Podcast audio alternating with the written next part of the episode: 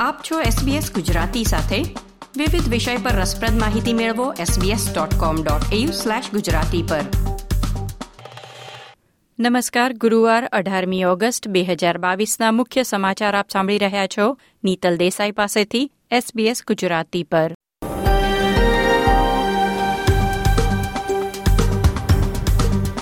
આજના મુખ્ય સમાચાર.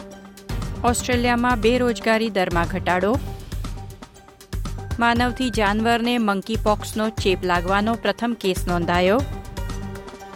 મોટા વિવાદ છતાં એનઆરએલ ફાઇનલની યજમાની સિડનીને સોંપવામાં આવી.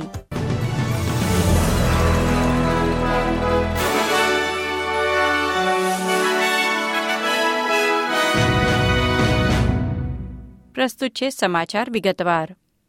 જુલાઈમાં સત્તાવાર બેરોજગારી દર ઘટીને ત્રણ પોઈન્ટ ચાર ટકા થયો હતો, જે જૂન મહિનામાં સાડા ત્રણ ટકા નોંધાયો હતો. જુલાઈ બે હજાર બાવીસમાં ઓસ્ટ્રેલિયાના અર્થતંત્રમાં વીસ હજાર નવી નોકરીઓ ઉમેરાઈ છે. બે હજાર એકવીસના અંતમાં ડેલ્ટા લોકડાઉન પછી પ્રતિબંધો હળવા કરવામાં આવ્યા. ત્યારબાદ એટલે કે ઓક્ટોબર બે હજાર એકવીસ પછી બેરોજગારીમાં આ પ્રથમ ઘટાડો છે. પરંતુ સત્તાવાર બેરોજગારી દરમાં શૂન્ય પોઈન્ટ એક ટકાના ઘટાડા પાછળનું કારણ માત્ર સારા સમાચાર નથી. નોકરી શોધી રહેલા લોકોની સંખ્યા પણ ઘટી છે. શિયાળાના સ્કૂલ વેકેશન અને કોવિડ નાઇન્ટીન માંદગીનું પ્રમાણ વધતા નોકરી શોધી રહેલા લોકોનું પ્રમાણ ઘટ્યું છે અને બેરોજગારી દર એટલે નોકરી શોધવાનો પ્રયત્ન કરી રહેલા લોકોને કામ ન મળ્યું હોય, ત્યારે દરમાં વધારો નોંધાય છે. કેટલાક અગ્રણી અર્થશાસ્ત્રીઓએ પણ ધ્યાન દોર્યું છે કે ઓછા લોકો કામ શોધી રહ્યા છે અને કોવિડ નાઇન્ટીન માંદગીથી કર્મચારીઓની ગેરહાજરી પણ જુલાઈ મહિનામાં વધુ નોંધાઈ છે. તાજેતરના અહેવાલમાં ઓસ્ટ્રેલિયન નેશનલ ઓડિટ ઓફિસે નોંધ્યું છે કે કોવિડ નાઇન્ટીન રસીકરણ યોજના પ્રારંભિક તબક્કામાં ખૂબ ધીમી હતી અને અંશતઃ અસરકારક હતી.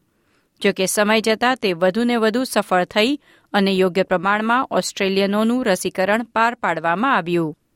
નેશનલ ઓડિટ ઓફિસે નોંધ્યું કે સરકાર વૃદ્ધ સંભાળ અને વિકલાંગતા સેવાઓના રહેવાસીઓ તેમજ સ્વદેશી વસ્તી માટે રસીકરણ લક્ષ્યાંકને ચૂકી ગઈ છે.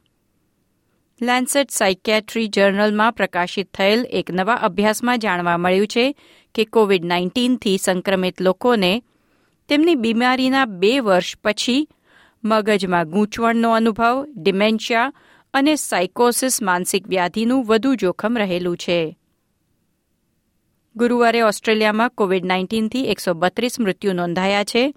વિક્ટોરિયામાં છેતાળીસ, ન્યૂ સાઉથ વેલ્સમાં તેતાળીસ અને ક્વીન્સલેન્ડમાં વીસ કોવિડ દર્દી મૃત્યુ પામ્યા છે. નવીનતમ ડેટા દર્શાવે છે કે ગયા અઠવાડિયે મંકીપોક્સ ચેપમાં વીસ ટકાનો વધારો થયો છે. વૈશ્વિક સ્તરે બાણું દેશોમાં મંકીપોક્સના કુલ પાંત્રીસ હજારથી વધુ કેસ નોંધાઈ ચૂક્યા છે. ઓસ્ટ્રેલિયામાં બ્યાશી કેસ છે, જેમાં ન્યૂ સાઉથ વેલ્સ અને વિક્ટોરિયામાં પ્રત્યેક છત્રીસ, ક્વીન્સલેન્ડમાં ત્રણ, વેસ્ટર્ન ઓસ્ટ્રેલિયામાં ત્રણ, ઓસ્ટ્રેલિયન કેપિટલ ટેરેટરીમાં બે અને દક્ષિણ ઓસ્ટ્રેલિયામાં બે કેસ નોંધાયા છે. ફ્રાન્સમાં માનવથી કૂતરાને મંકીપોક્સ વાયરસનો ચેપ લાગ્યો હોવાનો કિસ્સો નોંધાયો છે તેથી વિશ્વ આરોગ્ય સંસ્થાએ ચેપગ્રસ્ત લોકોને તેમના પાલતુ જાનવરોથી અલગ રહેવાની સલાહ આપી છે. બે સજાતીય પુરુષો મે મહિનામાં મંકીપોક્સથી સંક્રમિત થયા હતા. તે જ મહિને તેમના પાલતુ કૂતરામાં પણ વાયરસ પસાર થયું હોવાનું જાણવા મળ્યું છે.